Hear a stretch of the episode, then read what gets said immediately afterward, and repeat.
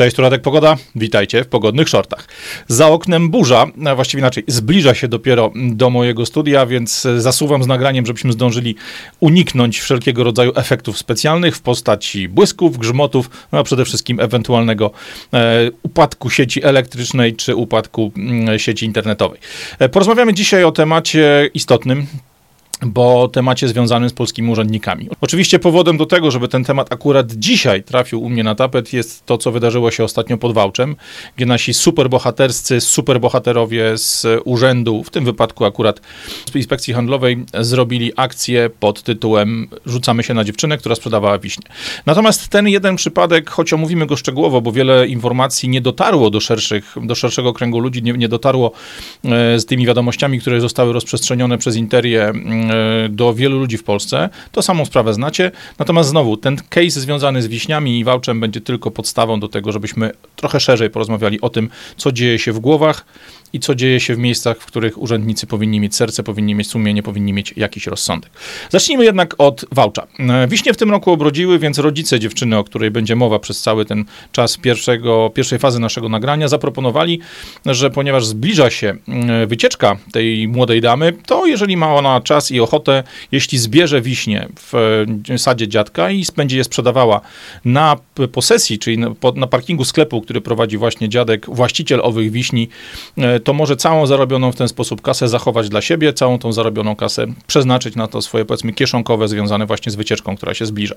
Dziadek też nie miał nic przeciwko, oczywiście, żeby wesprzeć swoją wnuczkę, użyczył jej miejsca na parkingu przed swoim sklepem e, i przede wszystkim zaproponował właśnie to miejsce, a nie żadne inne, z dwóch powodów. Po pierwsze, żeby dziewczyna była bezpieczna, no bo jakieś tam pieniądze przecież będzie zarabiała, jakieś pieniądze będzie od ludzi zbierać za te sprzedane wiśnie, e, a dwa, właśnie dlatego przed sklepem, właśnie dlatego tak blisko jego placówki handlowej, jego własnego obiektu, że bezproblemowo dziewczyna będzie miała dostęp do toalety, będzie miała dostęp do bieżącej wody, do tego wszystkiego, czego, co wymagane jest, żeby po prostu skorzystać e, z dobroci cywilizacji i tą sprzedaż owoców prowadzić w warunkach cywilizowanych, w warunkach sensownych, korzystając z możliwości cywilizowanego załatwienia się, umycia rąk, czy przygotowania choćby swoich narzędzi, czy swojego stanowiska do, do tego, żeby sprzedawać ludziom owoce.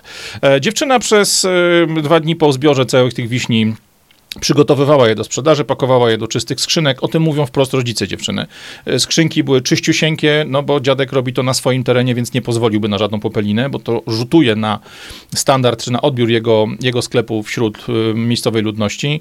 E, dziewczyna używała jednorazowych woreczków dla klientów, dziewczyna używała ręk jednorazowych rękawiczek, czy takich foliowych rękawiczek do tego, aby te wiśnie pakować. Czyli robiła wszystko to, co robią wszyscy inni sprzedawcy owoców na wszelkiego rodzaju targowiskach, straganach, czy nawet w sklepach sklepach, po prostu zachowywała się normalnie, tak jak powinno się zachowywać przy standardzie e, transakcji, jaką jest zakup owoców zerwanych z drzewa po prostu do naszego własnego zużycia. Każdy normalny człowiek tak kupione owoce umyje, tak każdy normalny człowiek te owoce zje, a jeśli nawet zjesz je prosto z drzewa, czy zjesz je właśnie z takiego stoiska, to jesteś na tyle rozsądny, na tyle dorosły, że bierzesz odpowiedzialność za to, że może ten owoc nie być idealnie dopieszczony, dokolorowany czy dopolerowany, tak jak w wielu marketach. E, dziewczyna przez dwa pierwsze dni sprzedała kilkanaście kilogramów tych owoców. E, jak spojrzymy dokładniej na zdjęcia, okazuje się, że poszła z duchem czasu, e, miała na miejscu możliwość płacenia blikiem. No, generalnie przygotowała się dziewczyna do tematu najlepiej jak potrafiła. Niestety dnia trzeciego zmartwychwstał. I to niestety nie Jezus Chrystus ze swoim miłosierdziem, a zmartwychwstał potwór polskiej biurżuazji. Pojawiły się przy tym stoisku dwie, dwie urzędniczki z pobliskiego e, urzędu w towarzystwie kierowcy, który je tam przywiózł, no bo przecież e, trzeba być przywiezionym do swojej pracy, żeby robić to, co do nich należy, byle urzędnik nie jeździ. E, a zaraz później patrol policji, no bo panie urzędniczki poczuły się mm, zagrożone, czy poczuły się pozbawione wsparcia. Stwierdziły, że ich pozycja jest zbyt słaba, więc muszą w tym momencie zaprosić do współpracy również policję.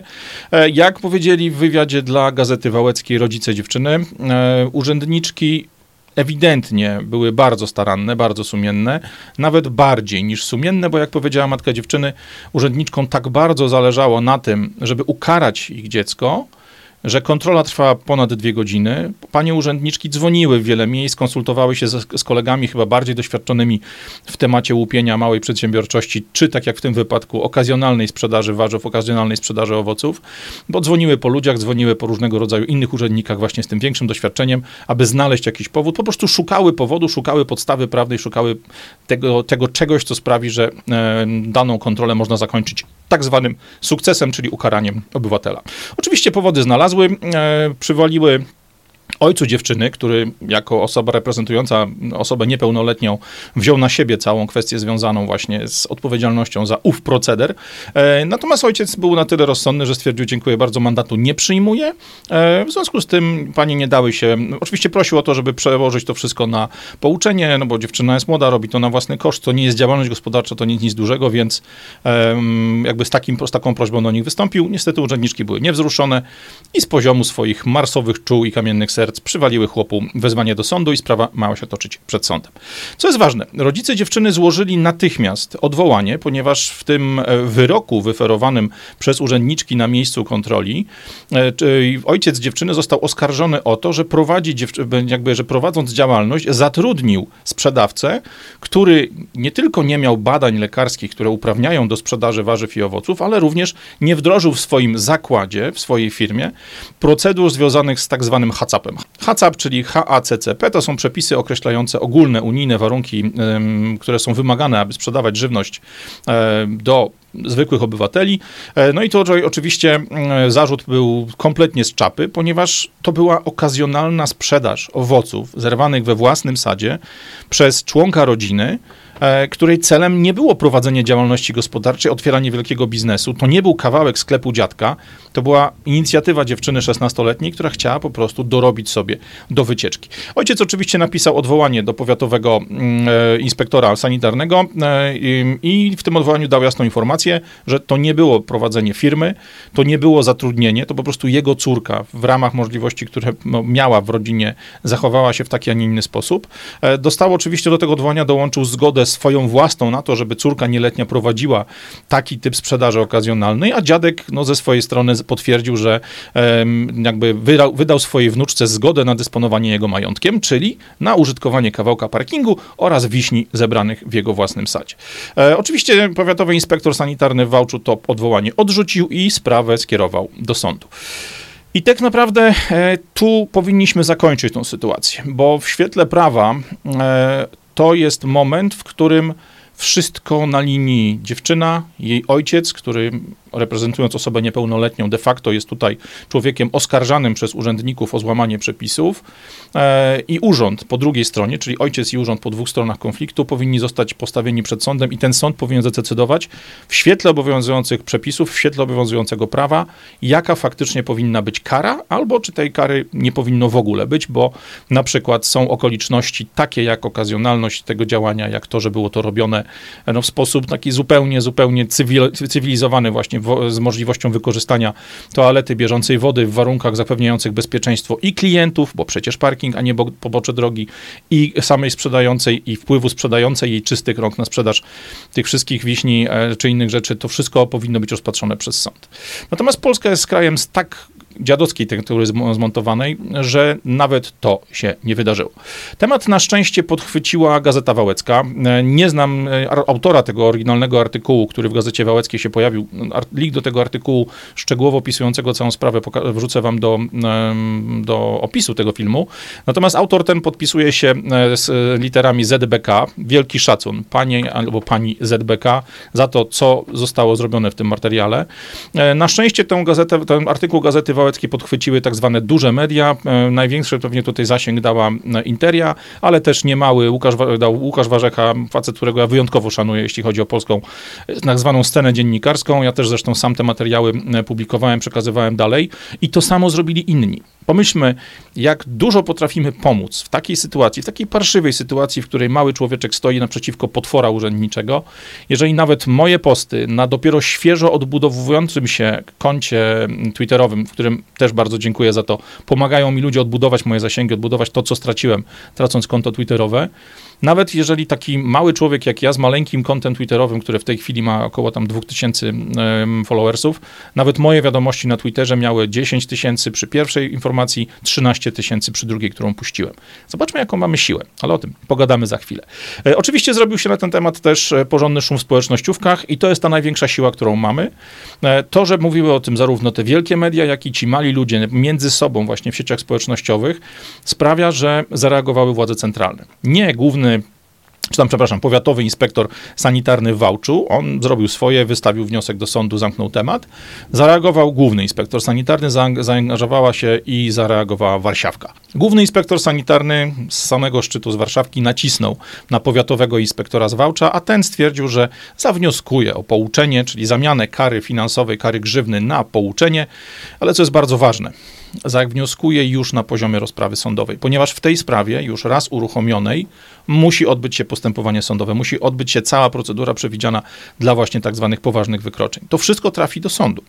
No i tu oczywiście pojawiają się podstawowe pytania na temat tego, po pierwsze, ile to kosztuje. Nie mówię tutaj o stronie wizerunkowej, o tym, że My, jako obywatele, znowu mamy powód, tak jak mieliśmy względem policji, względem Straży Miejskiej w covid i w wielu innych sytuacjach, znowu mamy powód do tego, żeby nie lubić naszego państwa, żeby nie lubić naszych urzędników, żeby traktować ich jako agresorów, jako opresorów, jako ludzi, którzy zachowują się tak, jakbyśmy byli ich wrogami, jakby po prostu z ich działań, z ich słów, z ich um, wszelkiego rodzaju czynności wynika to, że są nad nami siłą, która nie służy budowaniu, służy temu, aby egzekwować twarde, zimne, nieludzkie przepisy prawa.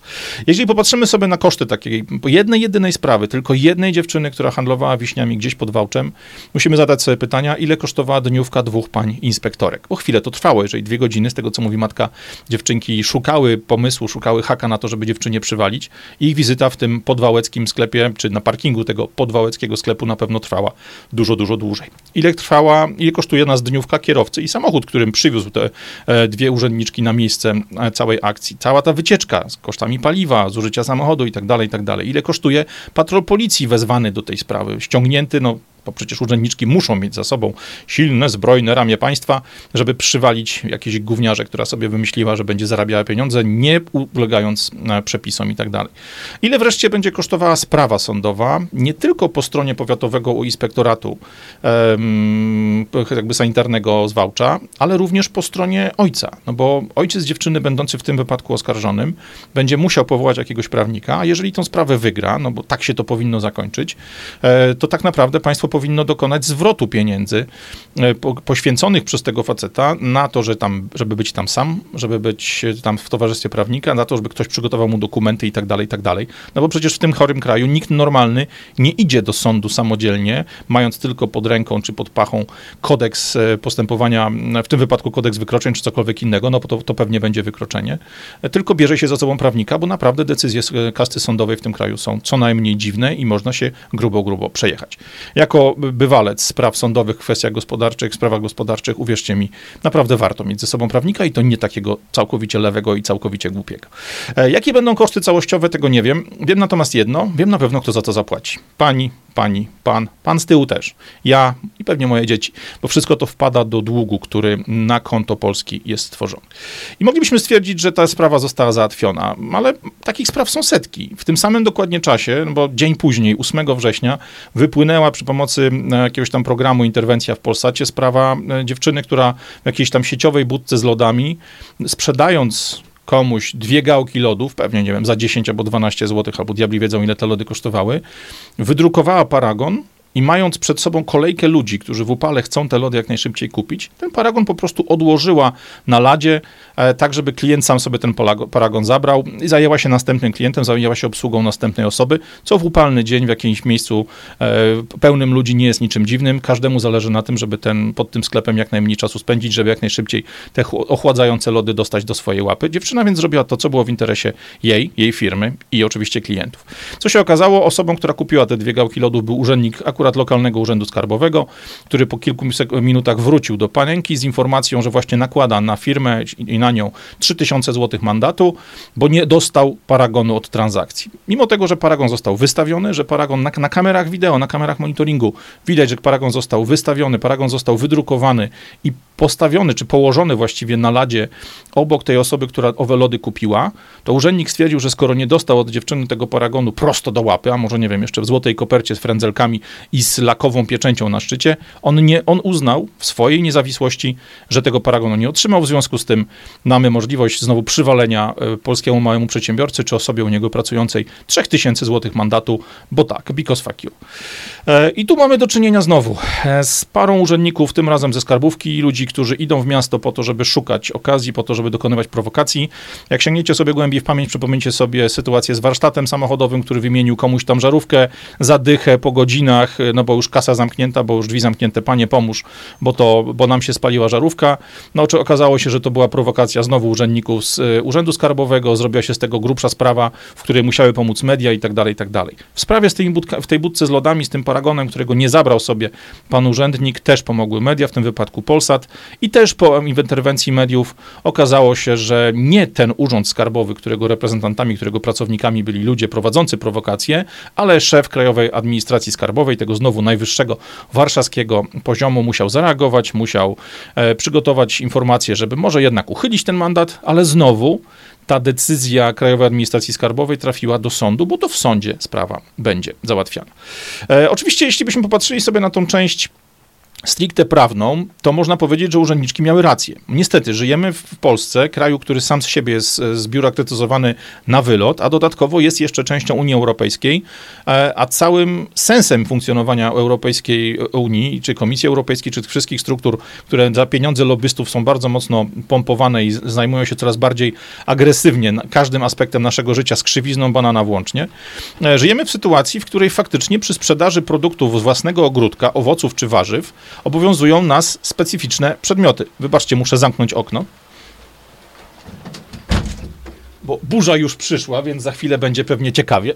E, ale co jest ważne, e, te przepisy, e, specyficzne przepisy związane właśnie ze sprzedażą warzyw czy, czy owoców z własnego ogródka, z własnego sadu, czy gdzieś tam we, własnymi, we własnym zakresie wyprodukowanych, wyhodowanych, podpadają w Polsce pod dwa zestawy przepisów. Po pierwsze, żeby taki taką, taką sprzedaż prowadzić, nawet sprzedaż okazjonalną, tak jak w tym wypadku ta dziewczyna z Podwałcza, musimy spełniać wymogi tak zwanego prawa żywnościowego. To jest oczywiście jakiś tam zbiór przepisów, który nie chcę, nie chcę marnować waszego czasu, bo i tak długi, długi będzie ten odcinek. Natomiast te wymogi prawa żywnościowego sprawiają, że e, osobę, która właśnie w taki sposób sprzedaje coś, co wyrosło w jej ogródku, co wyrosło w jej sadzie, robi to raz w roku, robi to okazjonalnie, obowiązują dokładnie te same przepisy i regulacje, które obowiązują wielkie markety, hurtownie czy ludzi, którzy tylko z tego żyją, dla których to jest główny biznes, którzy na swoich usługach mają tłum specjalistów, doradców, prawników, księgowych, kadrowych, inspektorów i całą resztę. Te same przepisy dotyczą kogoś, kto jest malutki i robi to przy okazji, i kogoś, kto, dla kogo to jest cały biznes. To samo dotyczy maleńkiej dziewczyny, która sprzedaje wiśnie pod Wiałczem i wielkiego Lidla, wielkiej Biedronki, wielkiego Kauflandu, Auchan czy innych takich. No różnica jest tylko taka, że ci duzi nie płacą od tego podatku, ale to jest temat na zupełnie inną rozmowę i nie na dzisiaj. Co jest szaleństwem? E, inspektor powiatowy z tego Wałcza nieszczęsnego odpisując na pytania y, dziennikarzy, powiedział, że jego urzędniczki i tak wykazały się wyjątkowo elastycznym podejściem do tej jednej sprawy, bo tak naprawdę to, że ów sprzedawca w owej firmie, która sprzedawała te nieszczęsne wiśnia na parkingu dziadka, nie, mm, jakby ta firma nie zadbała o to, aby pracownik nie był zagrożeniem dla kupujących, tak? Nie, jakby to są rzeczy, o których, mm, od których pisze tutaj inspektor sanitarny, są kompletnym szaleństwem, bo stawiany jest znak równości właśnie między osobą, która prowadzi okazjonalną sprzedaż i my jako kupujący, jako ludzie rozsądni, dorośli wiemy, że jak kupujemy od kogoś owoce przy drodze czy gdzieś tam na parkingu, to normalnym jest, że jak przyniesiemy je do domu, to trzeba je umyć, a jeśli jesteśmy wystarczająco odważni, żeby taką wiśnię traktować tak samo jak tą, którą zrywamy z drzewa, po prostu idąc przez sad naszego dziadka, no to mamy świadomość, że może się to skończyć nie tylko rozwolnieniem, ale ewentualnie poważniejszymi problemami rządkowymi. Ludzie dorośli podejmują decyzje własnym zakresie, na własną odpowiedzialność i na własny koszt zdrowotny czy jakikolwiek inny. Tutaj inspektor wchodzi między nas i takiego sprzedawcę. Co jest bardzo interesujące, te wszystkie przepisy związane z prawem żywnościowym skonstruowane są w taki sposób, że o ile faktycznie przeszkadza bardzo mocno to, że dziewczyna handluje wiśniami, no to już to, że owoce z Biedronki, Lidla, Kauflandu czy Leroy, Auchan, wstawcie tu dowolną nazwę firmy, to, że one są pryskane środkami tak agresywnymi, środkami, które sprawiają, że one dojrzewają w transporcie, albo środkami, które poprawiają kolor, wygląd, które zachowują w nich wodę i tak dalej. Środki są tak agresywne, że jeśli jecie taki owoc nieumyty albo umyty niedokładnie, na przykład umyty w zimnej, a nie gorącej wodzie, to wasze usta są całe spierzchnięte, to macie wysypki, to macie różnego rodzaju problemy żołądkowe. Nikt nie mówi o tym, że jabłka masowo są pokrywane warstewką wosku, żeby po prostu dłużej się przechowywały. Jeśli ktoś chce zjeść jabłko w sposób możliwie nieszkodliwy dla swojego zdrowia, no to ma wyjścia dwa, albo pójdzie do sadu, zerwie je po prostu, wytrze o koszulę i wtedy wszystko jest ok. A wszystkie te, które są kupowane w marketach, wszystkie te, które kupowane są w profesjonalnym handlu, tym, który jest zgodny z przepisami prawa żywnościowego, wszystkie te jabłka należy w gorącej wodzie po prostu umyć dokładnie z wosku, który je pokrywa, z chemii, która sprawia, że na powierzchni tych owoców no, nie zachodzą naturalne procesy starzenia, nie nachodzą naturalne procesy gnicia, że taki owoc może po prostu dużo dłużej być mm, w sprzedaży. Tak naprawdę, żebyśmy sprzedawali właśnie wiśnie z stadu naszego dziadka, powinniśmy spełniać te wymogi prawa żywnościowego, a oprócz tego złożyć również wniosek i poczekać na zatwierdzenie zakładu z założenia firmy, która zajmuje się zawodowo sprzedażą żywności, za ten wniosek o zatwierdzenie i wpis zakładu do rejestrów zakładów podlegających urzędowej kontroli organów Państwowej Inspekcji Sanitarnej. To są wymogi, żebyśmy mogli sprzedawać cokolwiek, co ludzie wsadzą sobie do gęby, cokolwiek, co jest żywnością, cokolwiek, co ma kontakt z ludzkim organizmem. A jeśli, jeśli biorąc pod uwagę, że właśnie pada jest za moment jesień i w tej chwili już w lasach są grzyby, jagody i wszystko to piękne, co natura nam daje. Jeżeli byście chcieli sprzedawać grzyby albo jagody, które zbierzecie sobie w weekend, czy po pracy, czy przed pracą, gdzieś tam w lesie niedaleko was, korzystając z tych praw, z możliwości, które macie jako obywatel tego kraju, który na utrzymanie tych cholernych lasów płaci ze swoich podatków niemało pieniędzy, to pamiętajcie, że obowiązują was przepisy jeszcze grubsze niż w przypadku normalnych przepisów dotyczących wisienek i wszystkiego innego, co rośnie w waszym ogródku, bo oprócz tego jakby jest, jest ten taki zapis fajny w przepisach, że przy sprzedaży grzybów na przykład obowiązują was jeszcze dwa przepisy. Po pierwsze, nie wolno wam tego robić w tak zwanym przygodnym miejscu, bo grzyby wolno sprzedawać tylko w sklepach, czyli w jednostkach e, handlu, lub na targowiskach. Nie wolno ich sprzedawać gdziekolwiek. Nie możecie ich sprzedać sąsiadce po prostu po przyjechaniu z lasu. Popełniacie w tym momencie wykroczenie i macie grubo przekichane. Co więcej, jeśli sprzedajecie takie grzyby, e, to poza tym, że musicie je sprzedawać w sklepie lub na targowisku, nigdzie indziej, to jeszcze macie, warunkiem tej sprzedaży jest to, że uzyskacie atest. Wyobraźcie sobie, a atest można uzyskać od grzyboznawcy albo od klasyfikatora. Widzimy więc, że nie tylko przepisy, które obowiązują zwykłych obywateli, są kompletnie idiotyczne i są wprowadzane w sposób, który zdecydowanie preferuje wielki biznes, który tylko z tego żyje, który stać na to, żeby spełniać te wszystkie wymogi, żeby spełniać te wszystkie przepisy, te wszystkie zapisy, a nas, małych, maluczkich, czy małych rolników, małych sadowników, kopie w tyłek po prostu z półobrotu e, i jest wajchą do tego, żeby taki właśnie mały, średni biznes niszczyć w zarodku i nie pozwolić, żeby się rozwijał. Ale co więcej, widzimy tutaj jeszcze jedną rzecz że państwo, które ma tak doskonałe przepisy, tak cudownie broniące tego, co jest dobre dla konsumenta, co jest dobre dla klientów, takich nieprofesjonalnych, niebezpiecznych sprzedawców, ma nóżki z waty, bo wystarczy, że pochyli się nad tematem paru dziennikarzy, że pochyli się nad tematem kilkaset tysięcy ludzi w internecie i zacznie na ten temat robić tak zwaną haję, czyli po prostu komentować głośno, jak idiotyczna i skrajnie niekorzystna dla obywatela była decyzja urzędniczek od Wiśni, czy urzędników od Paragonu przy lodach, czy urzędników, którzy przeprowadzili prowokacje na wymianę żarówki. Jeśli się okazuje, że te przepisy są tak dobre i są tak ważne dla naszego życia, że stanowią podstawę do tego, żeby kogoś ciągać po sądach, to dlaczego do jasnej cholery, szanowne jednostki kontrolne, uginacie się pod naciskiem dziennikarzy i odpuszczacie to, co pierwotnie było waszym zdaniem dobrze wydaną decyzją? Powinniście iść do sądu, powinniście iść za ciosem i w tym sądzie bronić swoich racji. I w tym sądzie ponosić konsekwencje tego, jak wyglądają wasze decyzje na co dzień. Bo takich spraw, które uda się wyciągnąć przed, przez dziennikarzy na powierzchnię większego, nazwijmy to, zainteresowania opinii publicznej, takich spraw są tysiące, a tylko niektóre z nich, tak jak te trzy, o których mówiliśmy, trafiają do szerokiego, do szerokiej wiedzy, do szerokiej publiczności, do tego, żeby widziało ją więcej osób. Obawiam się, że to nie jest problem tylko Wałcza, to nie jest problem tylko tego pojedynczego nadgorliwca w Urzędzie Skarbowym, który nie zabrał paragonu z lady, że to nie jest tylko problem ludzi, którzy robią nagonkę, czy którzy robią prowokacje w warsztacie samochodowym. To jest problem, który dotyczy w ogóle urzędników w Polsce. To są ludzie, którzy są przekonani o własnej nieomylności, o własnej niezatapialności, o tym, że ich pozycja w relacji do osoby, którą kontrolują, którą, którą mają wedle prawa nadzorować, ta relacja jest zaburzona, że to oni są tutaj najważniejsi i najwięksi i tylko oni mają rację, a my jesteśmy tym pyłem u ich stóp. To nie jest problem pojedynczych ludzi, to nie jest problem pojedynczych zwyrodnialców, szaleńców, psychopatów czy socjopatów. To jest problem całej kultury czy całej subkultury urzędniczej, którą ja nieelegancko nazywam biurżuazją, słowo autorskie, ale zapraszam wszystkich autorów i wszystkich komentatorów do tego, aby go, aby go spokojnie używali, bo wydaje mi się, że to słowo wyjątkowo dobrze opisuje rys mentalny, rys psychiczny, rys zachowania tego, do czego zdolny jest polski urzędnik.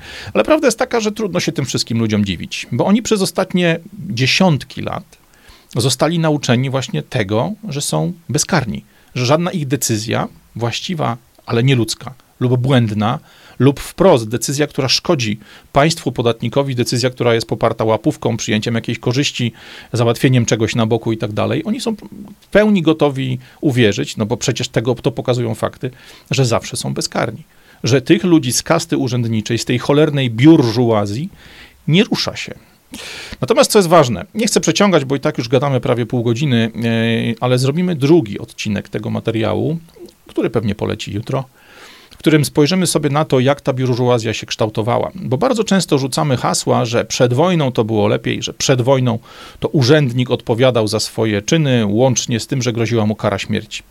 Spojrzymy na to i na ten drugi odcinek biurżuazji zapraszam wam już w tej chwili, a bardzo dziękuję za ten czas, który im poświęciliście.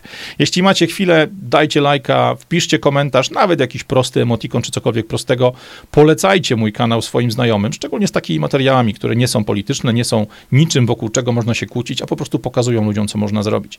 W części drugiej porozmawiamy nie tylko o historii tej biurżuazyjnej z konstrukcji mentalnej, ale poruszymy też kilka tematów, które są bieżące i które dotyczą nas wszystkich e, i możemy za chwilę być wszyscy praktycznie, szczególnie kierowcy, ofiarami takiego podejścia, a także porozmawiamy o tym, w jaki sposób można się bronić, bo przed nimi, przed tą cholerną polską biurżuazją możemy bronić się jako zwykli obywatele. Zapraszam Was na drugi odcinek Biurżuazji. Radek Pogoda, cześć.